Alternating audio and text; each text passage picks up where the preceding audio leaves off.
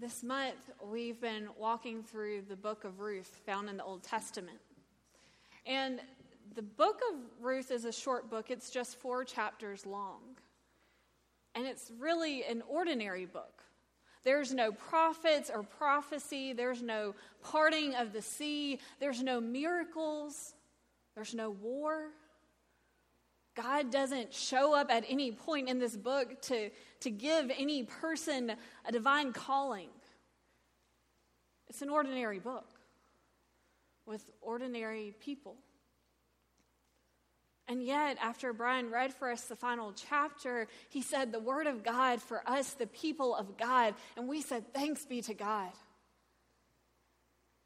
Somehow, this ordinary book that doesn't really have anything exceptional happening in it is in our Bibles. It's part of God's holy word for us. And as we've been walking through the book of Ruth this month, I, I, kept realizing just how easy it was to identify with the people in this book. Uh, we can identify with the the pain and the anger that Naomi has when she loses her husband and two sons. We can identify with their worry for food, for what's going to happen next. We can identify with Naomi's concern for Ruth of what's going to happen in the long run because we, we understand the worry for family. We understand the need for food to provide for survival.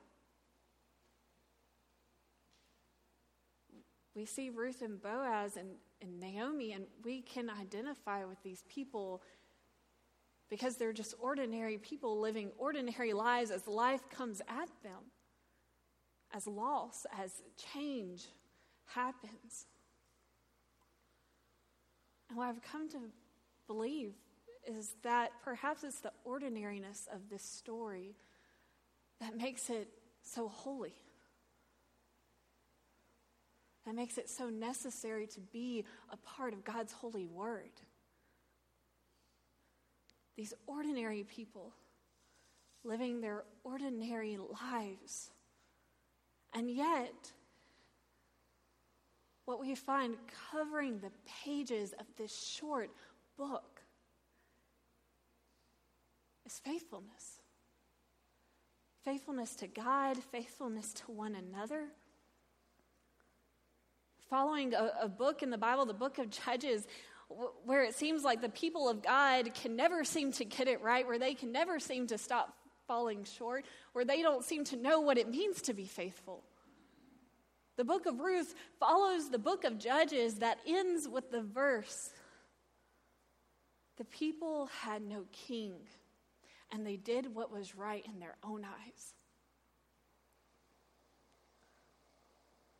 And then we come to the book of Ruth, right after it. These ordinary people who seem to only know what it means to be faithful. We have seen the faithfulness of Ruth to Naomi when Ruth was willing to leave her homeland and everything she knew and everyone she knew behind to go to Bethlehem, where she knew that she may not be welcome because she was a Moabite. And the Moabites were the enemies of the Jews. And, and then when they got to Bethlehem, we saw her faithfulness again to Naomi when she went out into a stranger's field to look for food, to provide. And it's not nothing that Boaz said to her in the second chapter stay in my field and you will be safe. Because anything could happen to a woman alone going into a stranger's field. Anything could have happened. We can't discount the fear that Ruth must have had. But still, she went we have seen the faithfulness of Boaz to God. Boaz chose to follow a not often followed law that God had given the Hebrew people to provide for the hungry and the poor. And we saw Boaz extend it to this Moabite Ruth and allow her to work in his fields for two months. And we saw last week Oh, Boaz's faithfulness again.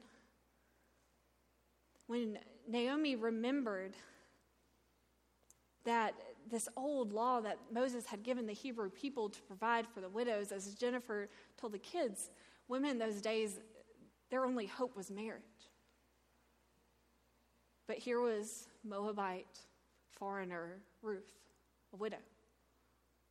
And, and Naomi sends Ruth to Boaz, and, and Ruth tells Boaz, You are a redeemer. You are someone who can rescue me.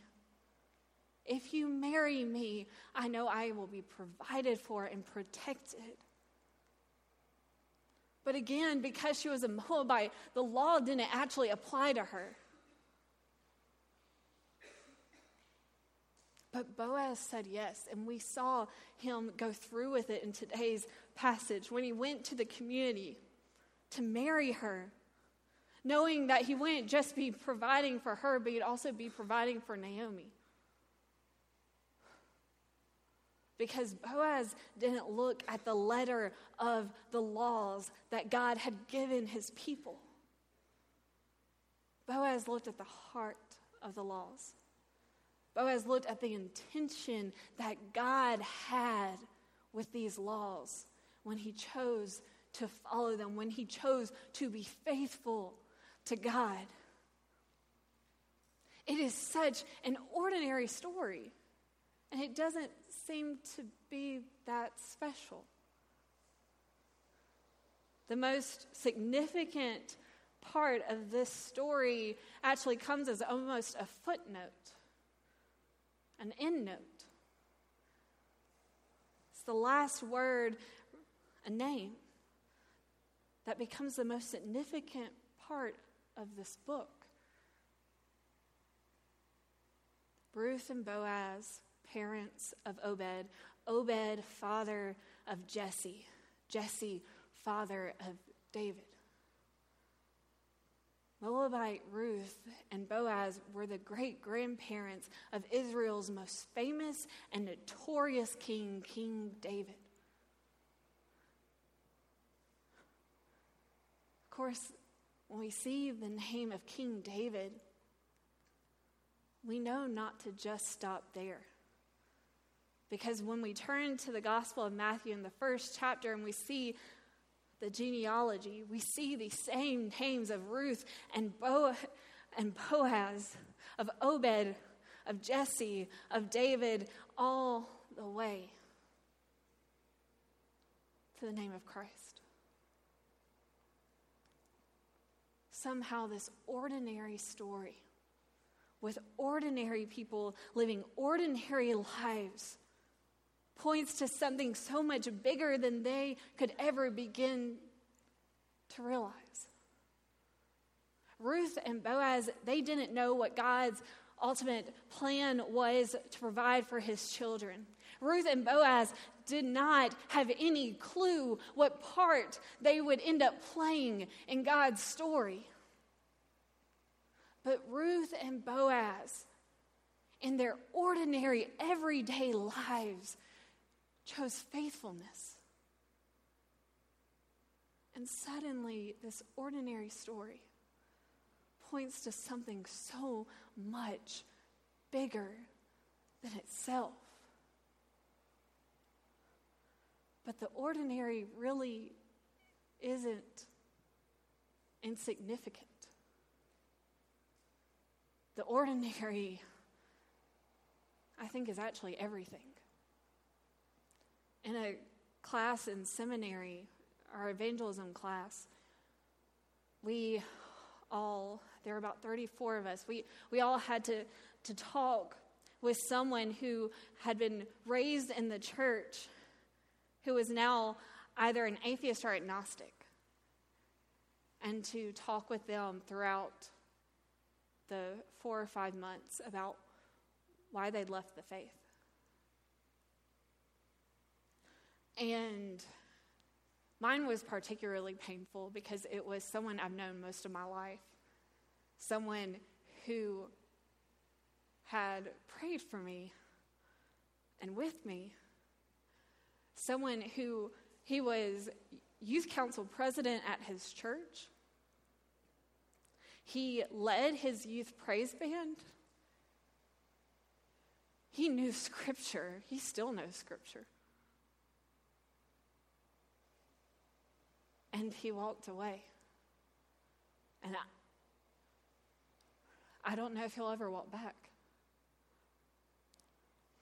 But on the last day of this class, as we all started sharing these stories of 34 individuals who were just like us, raised in the faith but had walked away, we started talking about why. And a theme kept coming up. They didn't see why it mattered in the everyday lives of the people, of the Christians around them. They saw people being faithful on Sundays or around other church people. They saw people quote scripture when it suited them. They saw people who called themselves Christians treat others in ugly ways. None of these people were able to name a single event of why they walked away. They all just named the Christians they knew who weren't able to be faithful in the ordinary of the everyday. Their, the resounding answers were if it doesn't matter to them, why should it matter to me? And faithfulness, it's, it's not easy. And we should never lie to ourselves and begin to say that faithfulness is. Because faithfulness, like Ruth going out into the fields, faithfulness can lead us to some scary times. Faithfulness will cost us at some point in our lives. Faithfulness will call us to look outside of ourselves and our own needs and our own self interest. Faithfulness is a commitment, a commitment that we make to God. Acknowledging that, that we have been created and called to be set apart as the people of God Faithfulness is about realizing that our lives shouldn't look like the lives of anyone else. Because as the people of God, our lives, even in the ordinary, in the ordinary, the everyday, have the chance to be holy. Faithfulness It means saying no to some things so that we can say yes to God. It means suddenly that we view people differently, that we view our time and our money differently, that we view our lives differently. Faithfulness means that in whatever occupation we may find ourselves, or whatever school we may find ourselves, or wherever we may find ourselves, that we have the opportunity in the ordinary of our lives to point to something so much bigger and greater than, than we often we often fail to realize it. That as Christians, whether or not we realize it, people are connecting our actions and our words to who Christ is. In the ordinary, in the everyday,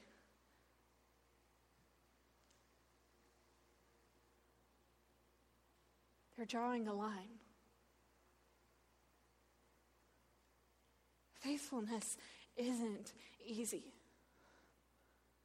But as we have seen in the book of Ruth, with these ordinary people who didn't receive some divine call or divine instruction, they just knew the, the laws of God. They, they knew God's heart. They just chose to be faithful in their lives wherever they found themselves. And suddenly we can trace their names to Christ's name. All of us, all of us, when we are faithful, can trace our name back to His. And when we are faithful, others will be able to do the same thing. And suddenly our ordinary lives are part of something so much bigger than we could ever begin to realize. But it all starts in the ordinary, in everyday, with our intention and our intention and our thoughts and our words and our actions. With how we choose to be loving, with how we choose to be generous, with how we choose to view redemption, with how we choose to live lives as the people of God.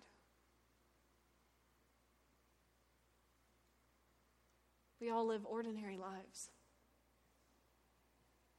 But may we find ways to be faithful so that suddenly our lives and the ins and outs of every day will point to something so much bigger than ourselves.